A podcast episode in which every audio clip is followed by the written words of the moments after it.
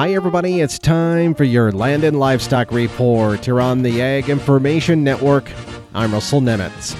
Well, this week, the Public Lands Council and the U.S. Forest Service announced the signing of a new Memorandum of Understanding to help promote cooperative monitoring of grazing allotments on National Forest System lands.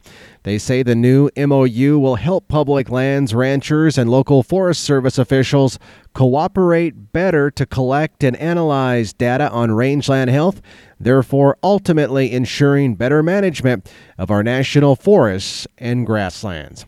Colorado rancher and Public Lands Council President Mark Roeber says, as America's original conservationists, Cattle and sheep producers are stewards of millions of acres of federal land, and he says data is key to every decision permittees make on the landscape. And the new MOU will allow permittees like him and the Forest Service to better share key information and strengthen the partnership between producers and agency officials.